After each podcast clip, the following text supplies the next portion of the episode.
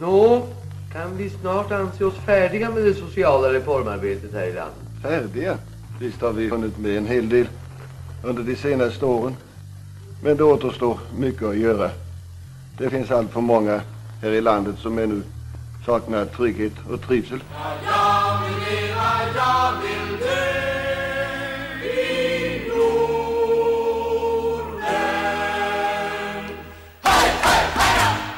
Varmt välkomna ska ni vara till detta avsnitt av Den svenska modellen, podden som görs i samarbete mellan tidskriften Kvartal, där jag, Jörgen Wittfeldt, är chefredaktör, och Dagens Arena, där Jonas Nordling är chefredaktör. Det är en mod... Det är en podd som handlar om medier i vid mening. Det vi pratar om ska ha bäring på att arbeta som journalist och ansvarig utgivare och eh, vi vänder oss till alla, men ämnet är medier. Hallå Jonas! Hallå Jörgen! Vi sitter ju på varsitt håll. Jag sitter på, i hemmastudion i Farsta och eh, du Jonas sitter på Ja, jag står faktiskt uppe i våran eh, studio här på Barnhusgatan strax intill Norra Bantorget i Stockholm. Så jag är på min arbetsplats. Du är där och smittar folk? Ja, det är ju så här, dels är det ju cyklingsavstånd. Jag bor ju inte jättelångt härifrån och sen så är det faktiskt så, jag har ju en rätt stor familj så det är färre människor i här på arbetet än i mitt hem. Så att, eh, ur smittskyddsperspektiv så är det också mycket smartare att vara här. Hur stor är familjen? Har du sex barn eller vad är det? Eh, Jag har sju barn, så att, Sju men barn. alla är ju inte hemmavarande och så, men, men eh, stundtals är vi rätt många hemma och då är det faktiskt eh, på många sätt och vis mycket enklare även arbetsmässigt att eh, vara på jobbet. Eh, Men eh, ja. eh, Men så- ni, så- ni skulle kunna uppnå flockimmunitet i familjen ju?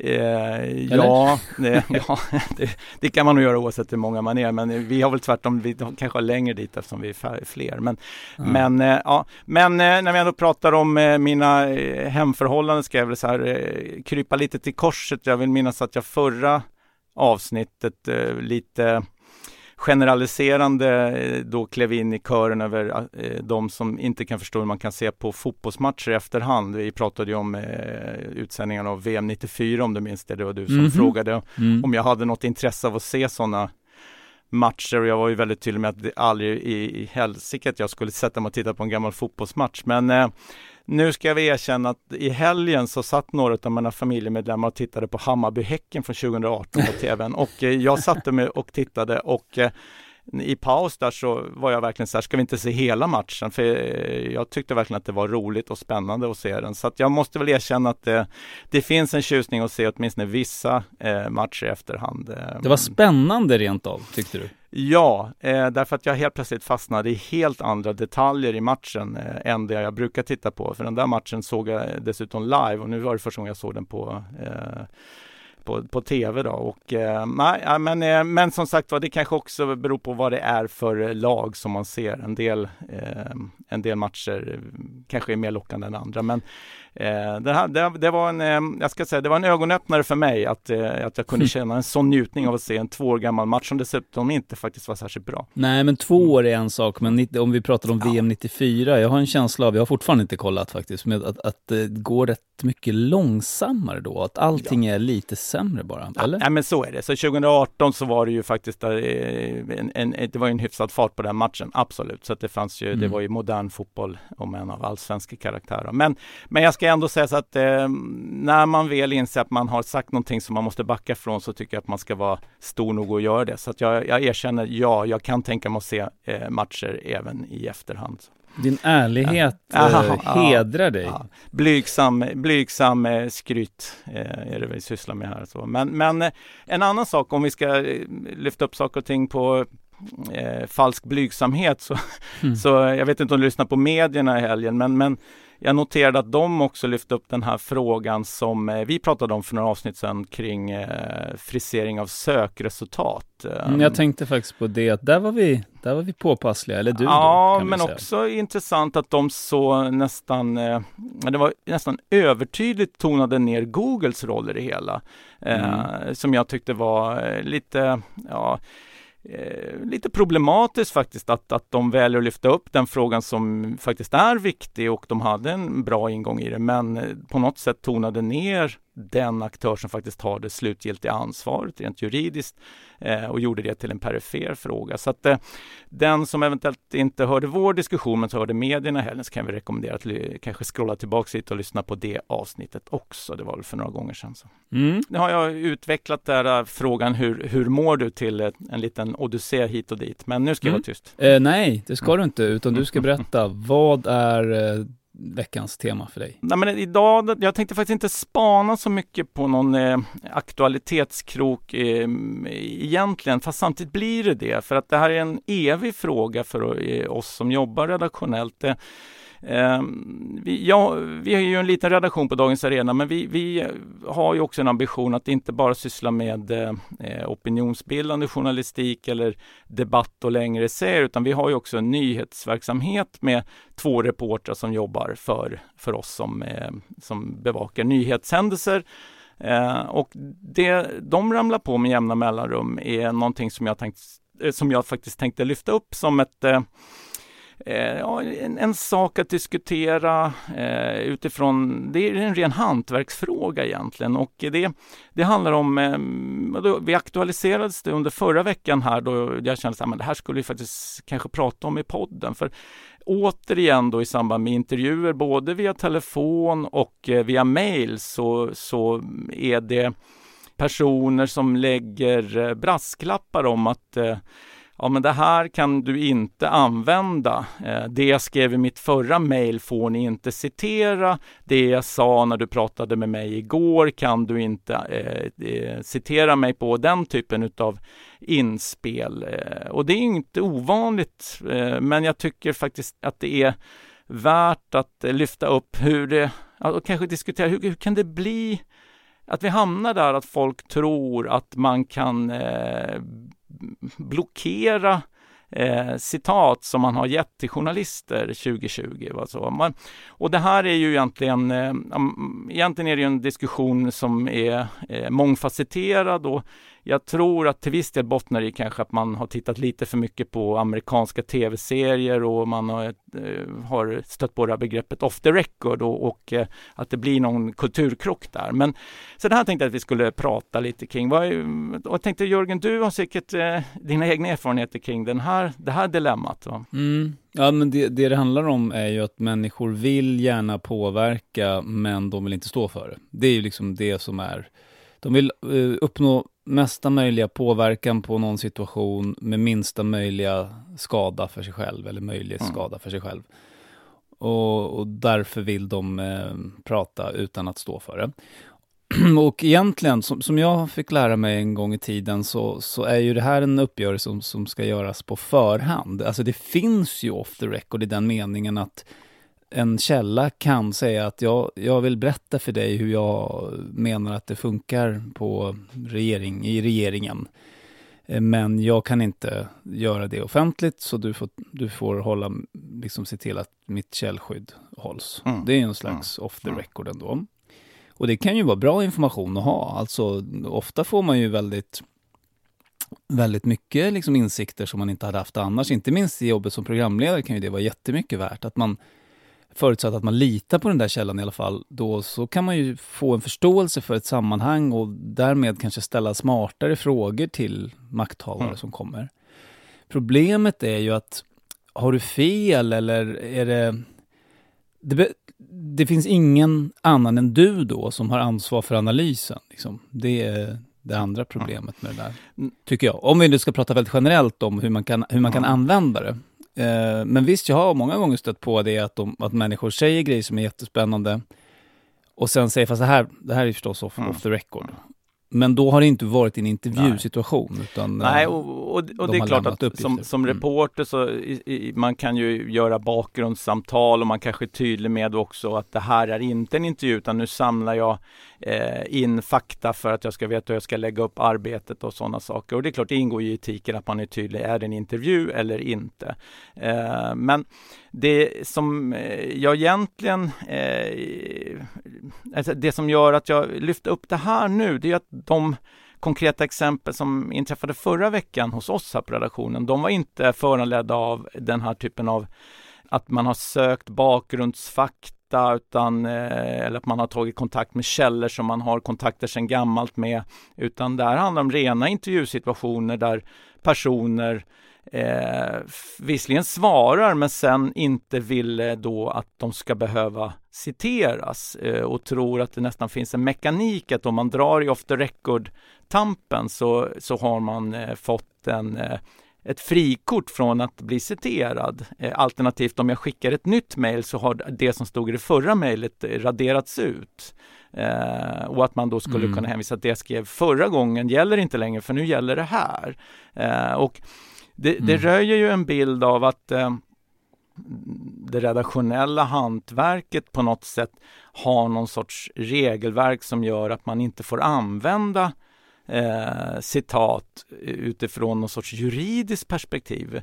Eh, och jag tänker det är kanske viktigt ändå att lyfta upp det. Det är kanske en del som lyssnar också på den här podden som inte har riktig koll på hur det här fungerar och allting bygger ju egentligen på någon sorts, ja men allt det vi sysslar på när det gäller det här, det är ju, det är ju ren som, etik och ingenting annat. Eh, så, men men om man tittar det här mm. begreppet med off the record, då, det är väl någonting som oftast används i eh, framförallt bevakningen utav, eh, man stöter ju på det, det är ju i samband med bevakningen utav amerikansk politik i allmänhet och kanske Vita huset i synnerhet då när man har sådana här pressträffar med olika klassificeringskoder och off the record är en formell kod som man som om man är verksam som mm. journalist i amerikanska då politiska sammanhang så måste man eh, acceptera det här regelverket och är det då an, angivet att det är off the record då får man inte använda det.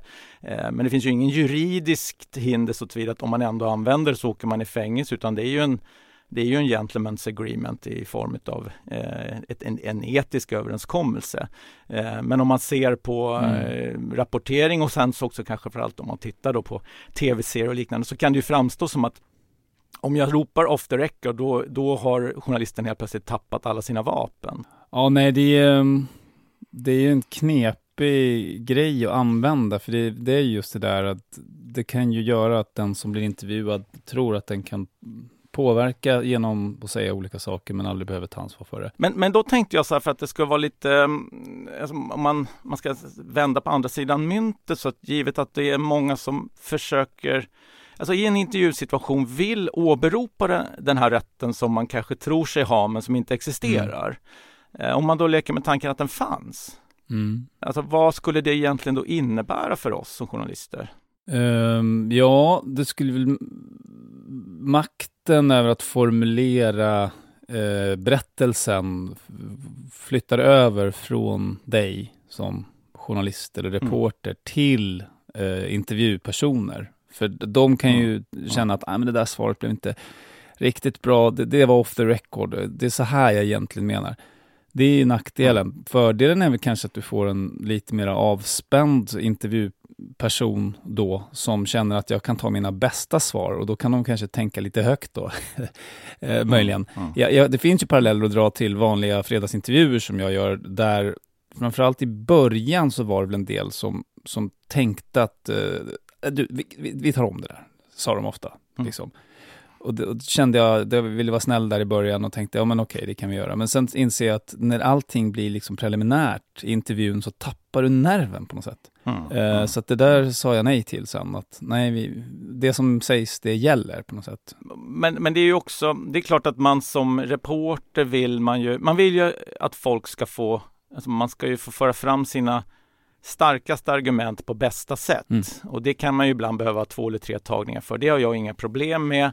Eh, och ibland så har man ju också varit med om att jag vet att när man har gjort någon intervju eh, som då man har tagit upp ljud och gjort det i någon podd Eh, så i efterhand så hör man syftningsfel. Mm. Att det är någonting som när man pratar så hör, uppfattar man det på ett sätt men sen när man klipper sin så här, men det här kan ju faktiskt tolkas på det här sättet och jag vet ju att den här personen svarade inte på det sättet och det var underförstått. Att, eh, och då har jag eh, vid några tillfällen också tyckt att det är rimligt att ja, men då måste det gå bort därför att här är det, det, det är dåligt hantverk även från intervjuarens sida och då, då blir det en annan sak. Men när det handlar om det här kring att vad man som intervjuad har rätt att blockera. Eh, om man om vill stanna tillbaks till själva den huvudfrågan som mm. jag tycker ändå är intressant som princip så är det så att om du, som i de här fallen som jag då eh, råkade ut för förra veckan och som är alltså inte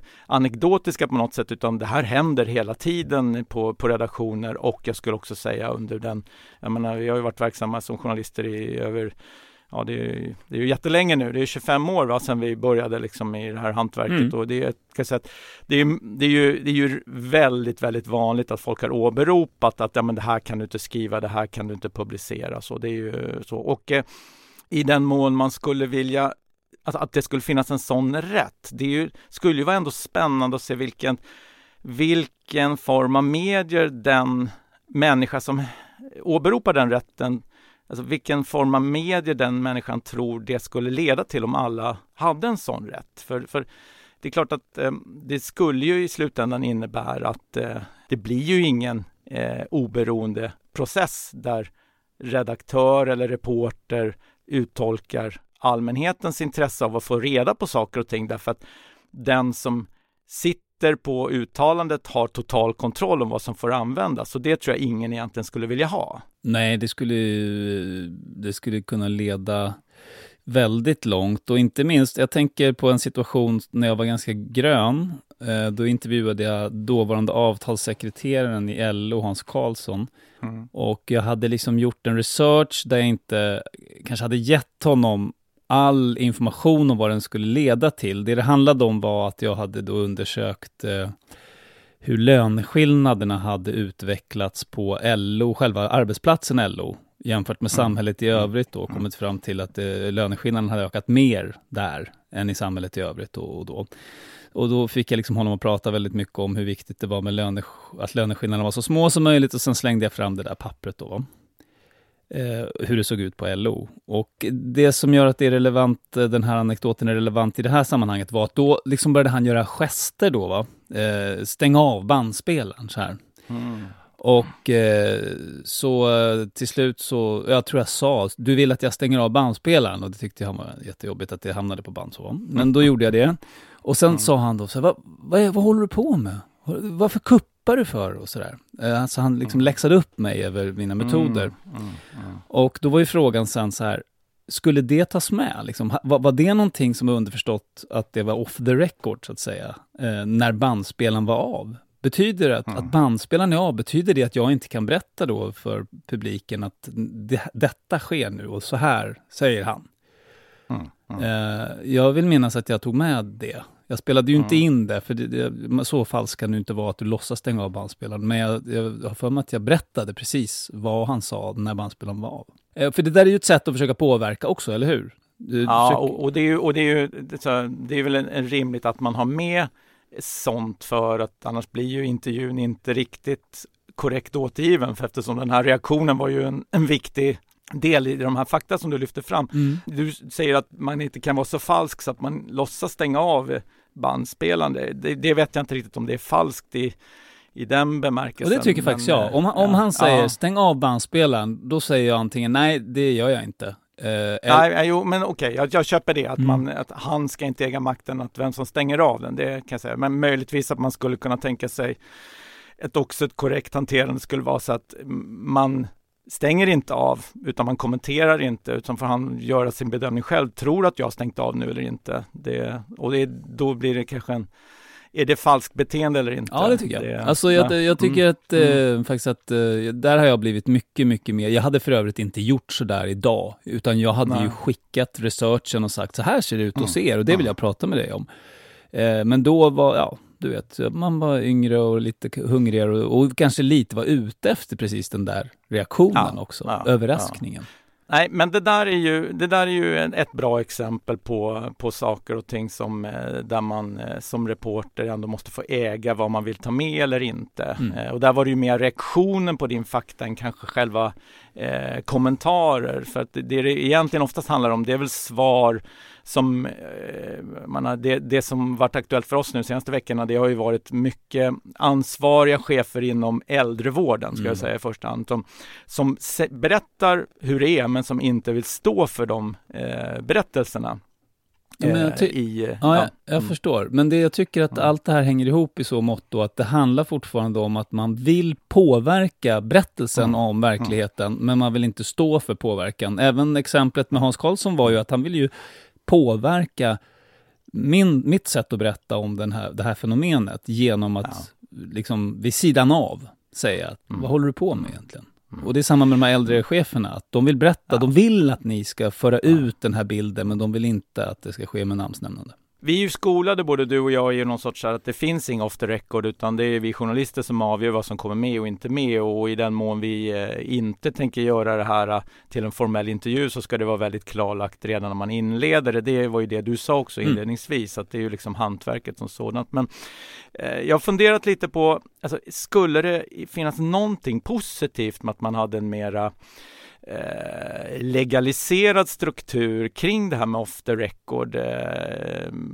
och jag kan bara känna att det finns ändå en intressant dilemma diskussion eh, kring det här och det är ju det faktum att i samma stund som vi, vi säger ju det att det är vi som avgör vad som kommer med och inte med och vissa källor kanske man kan se mellan fingrarna att de säger något intressant därför att man vet att ja, men det här är en källa och jag behöver bakgrundsmaterial även i fortsättningen så att jag kommer, så kommer inte att citera den här personen även om det var anmärkningsvärt uttalande därför att det var i en bakgrundsdiskussion eller så. Eh, det gör ju också att alla de, eller det finns ju en del som vill hävda någon sorts eh, frimureri mellan journalistiken och makten i någon sorts etablissemangstänk. Eh, mm de får ju vatten på sin kvarn varje gång du och jag säger att vi tar inte och citerar alla tokigheter därför att det kanske just i det här fallet inte tjänar vårt syfte eftersom det var ett eh,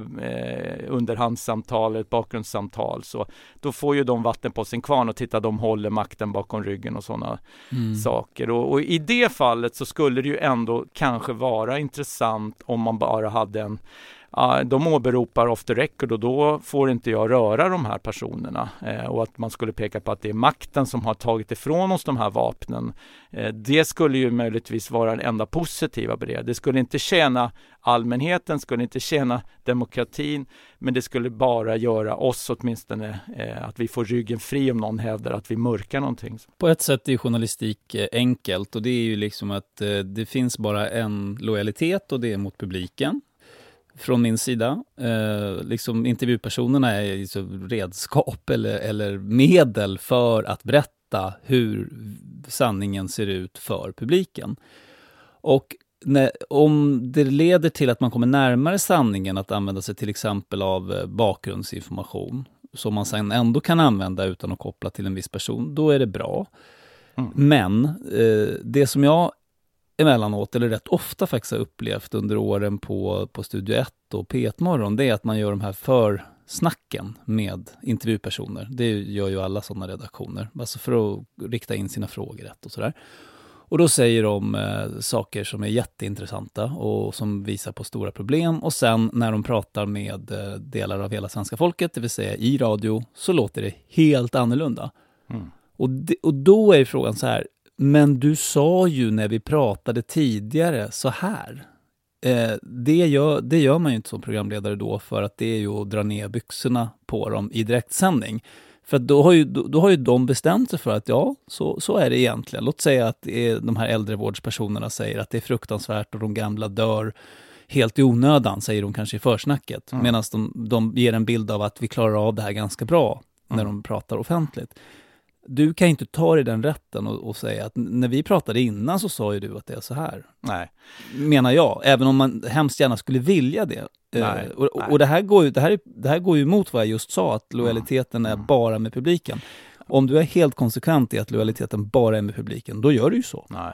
Men, men det där är ju specifikt i en sån intervjusituation. Men det jag pratar om här är ju mer att vi har både på ljud och på mail uttalanden som vi med all rätt kan citera och eh, man inte kan ducka undan utan här handlar det ju mer om att man tror att man kan eh, då sopa undan tidigare uttalanden genom att ha ett formellt uttalande och åberopa att det här är mitt officiella uttalanden, uttalande då. Men hur, under vilka premisser bandades de där sakerna som ni har eller anteckningarna? Ja, man tar ju upp ljud på alla intervjuer, det behöver man ju egentligen inte ens informera om ju så länge den ena parten Nej, men alltså, ja. Nej, och, men är det, och mail är, ju, och mail är ju ännu enklare för de finns ju dokumenterade i och med att de, alltså skickar ut mail så är det ju dokumenterat. Så att, Ja, men förutsatt mm, att du inte har kommit mm. överens med den här personen att eh, mm. nu har vi ett bakgrundssamtal, jag kommer inte att citera ja. någonting av det du säger, jag vill bara förstå. Ja.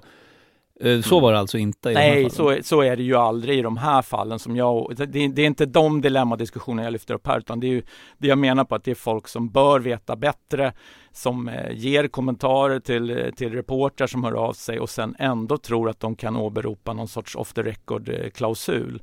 Eftersom mm. det, nu kom jag med mitt officiella uttalande. Det här tidigare var bara mina liksom försökstankar.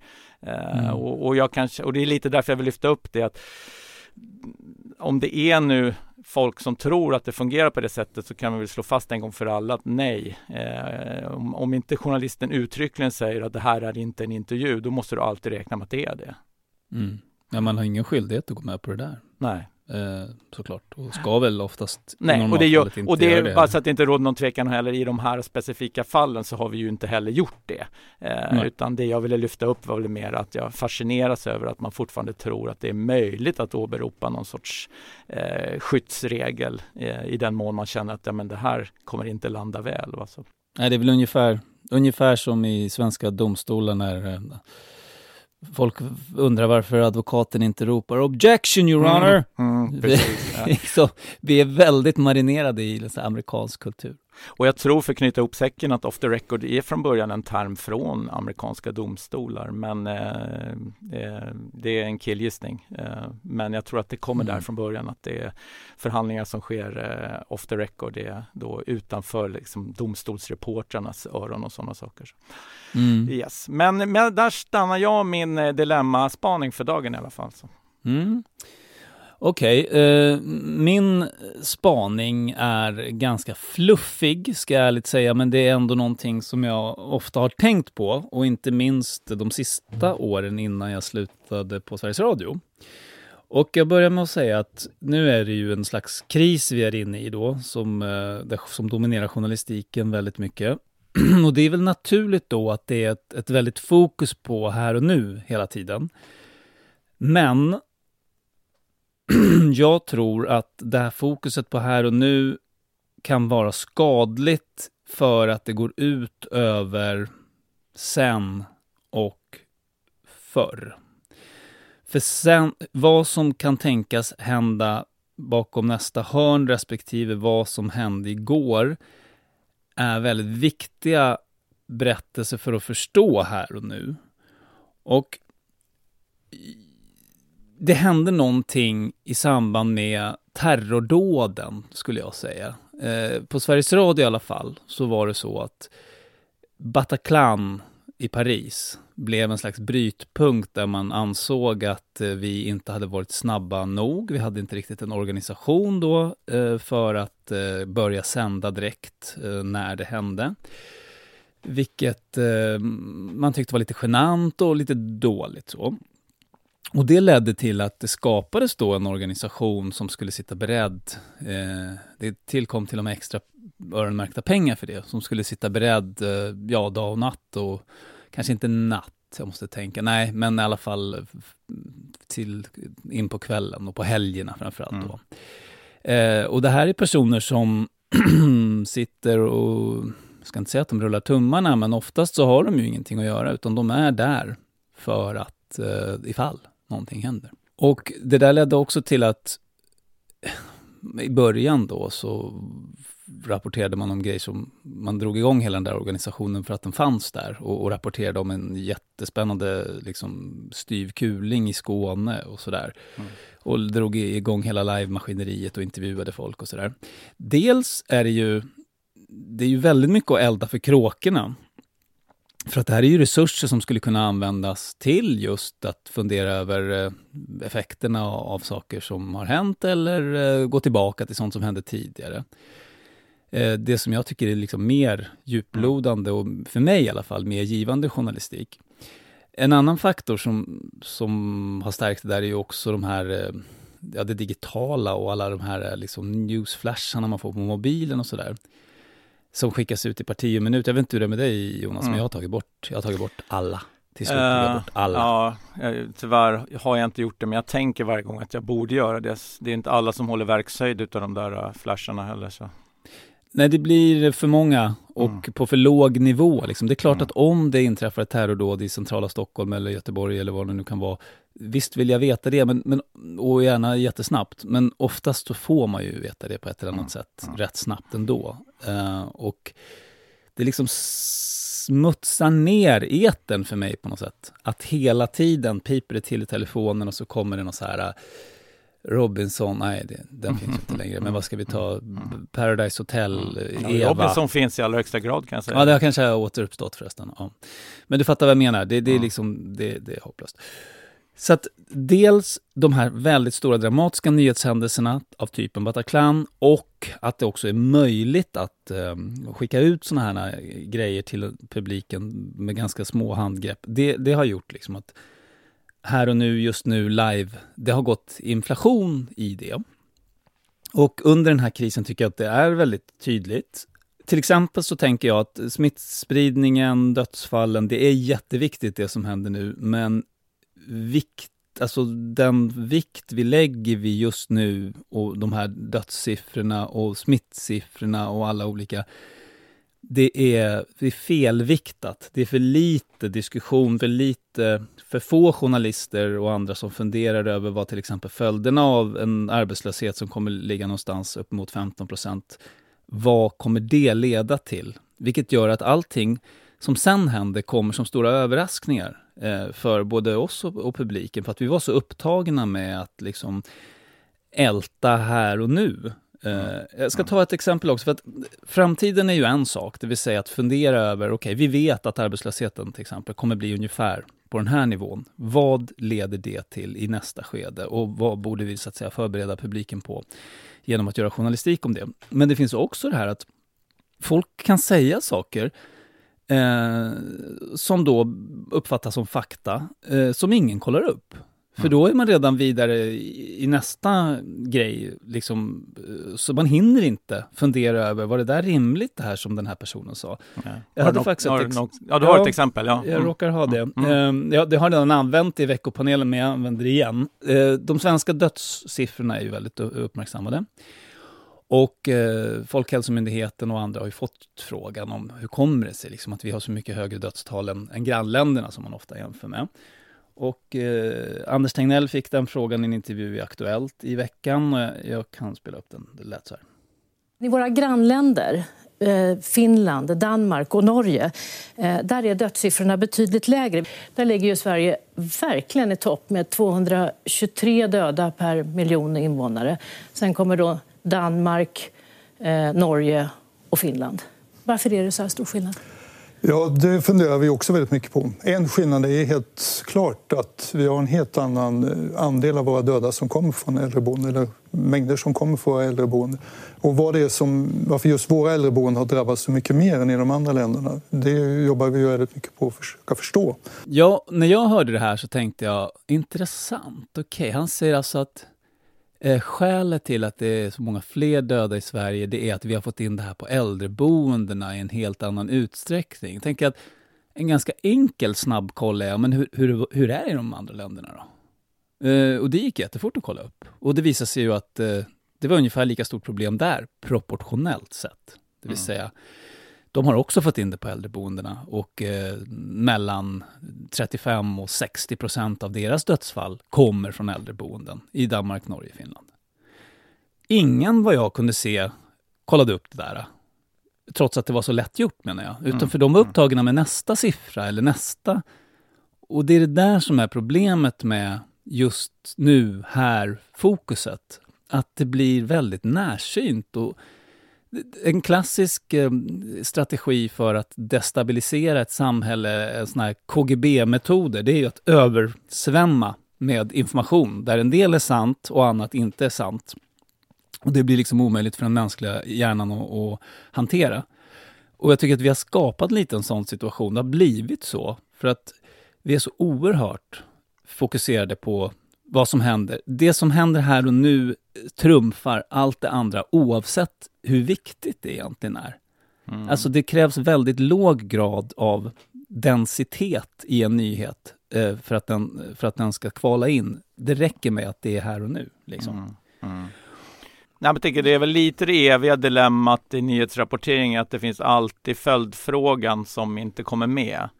Det, mm. det, och I det här fallet tycker jag att det var en ganska central följdfråga faktiskt. Ja, nu om, vi, om vi pratar om Tegnell där. Ja, men det är klart i, i ett sånt läge där man kanske inte sitter som intervjuar med hård fakta kring hur det ser ut i äldreboenden eh, i, i, andra delar av världen, då kanske man inte kan ställa den följdfrågan utan då blir ju det följdfrågan som den som redaktör som hör det här, om det här måste vi kolla upp.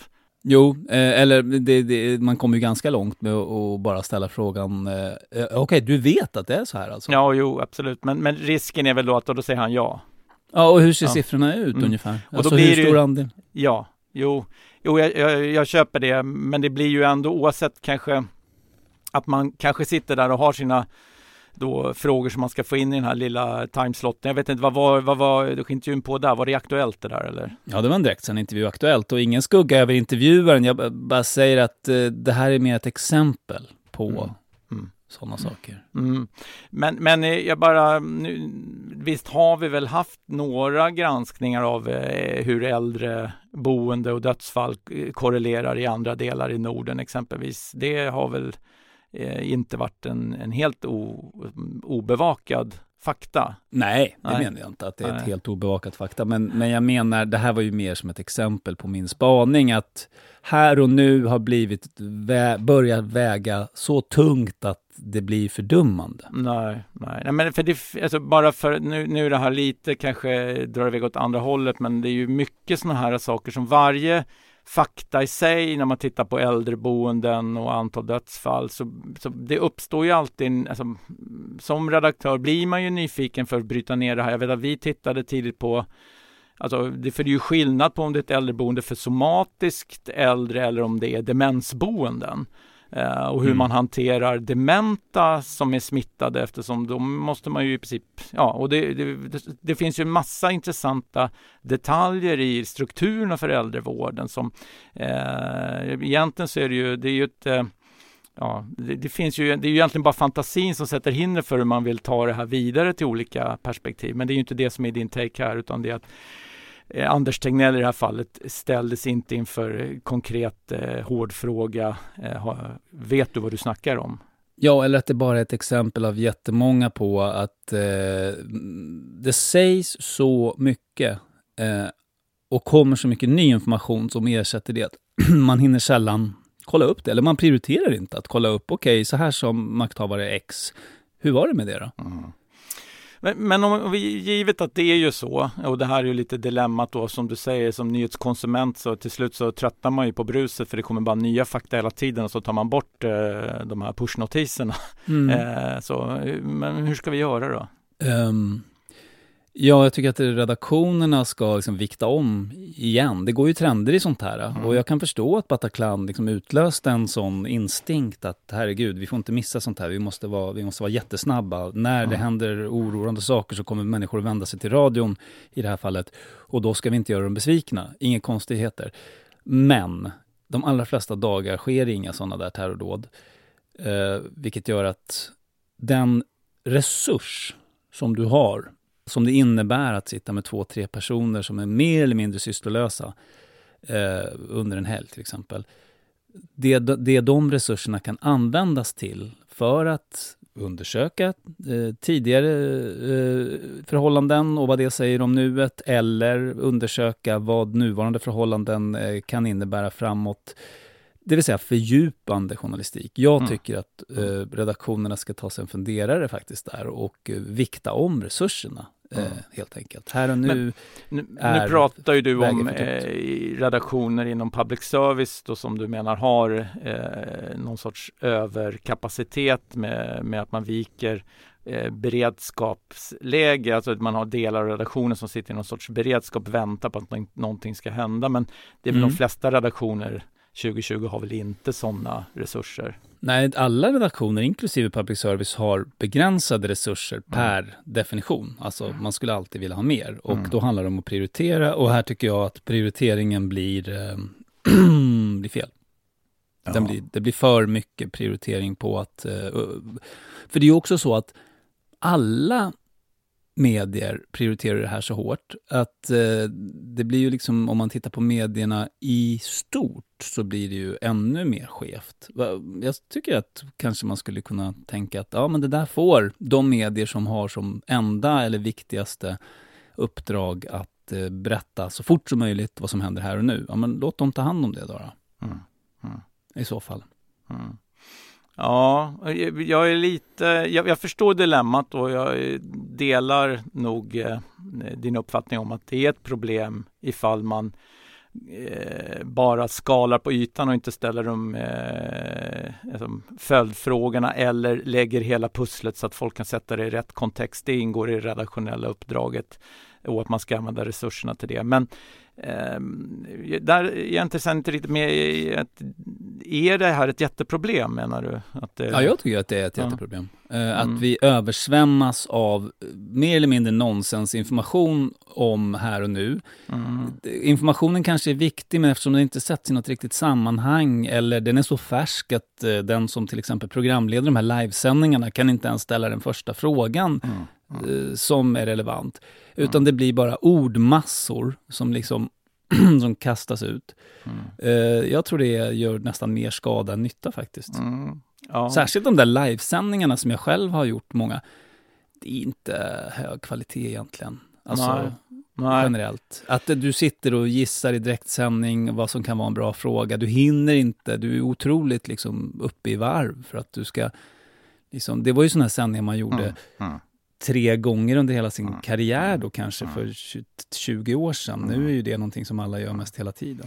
Nej, och sådana breaking news att man, eh, alltså, vi gick ju ett, en, ett tag hade vi också en trend om att man åkte ut med en, en kamera och ställde sig så fort det var eh, liksom en, en buss som hade kört in i en stolpe ungefär så skulle man testa live-rapportering. Mm. Eh, och, och det är klart, sen efter ett tag så insåg man väl att publikens intresse av att se en reporter som står och säger att det har fortfarande inte hänt så mycket mer än sist jag var här. Mm. Att det, det, intresset för det är rätt, alltså det, det är mättat rätt snabbt. Eh, utan, men, men det är klart att nu är vi väl i ett läge, det har vi pratat om förut också kring att Eh, vi ser att man kanske snart kommer börja sluta direktsända från presskonferenser därför att man inte längre tycker att de kommer med någonting av liksom breaking news-värde utan här kan man faktiskt bearbeta och bereda i en redaktionell process och lägga ut på ett mycket be, mera övergripande och eh, förståeligt sätt.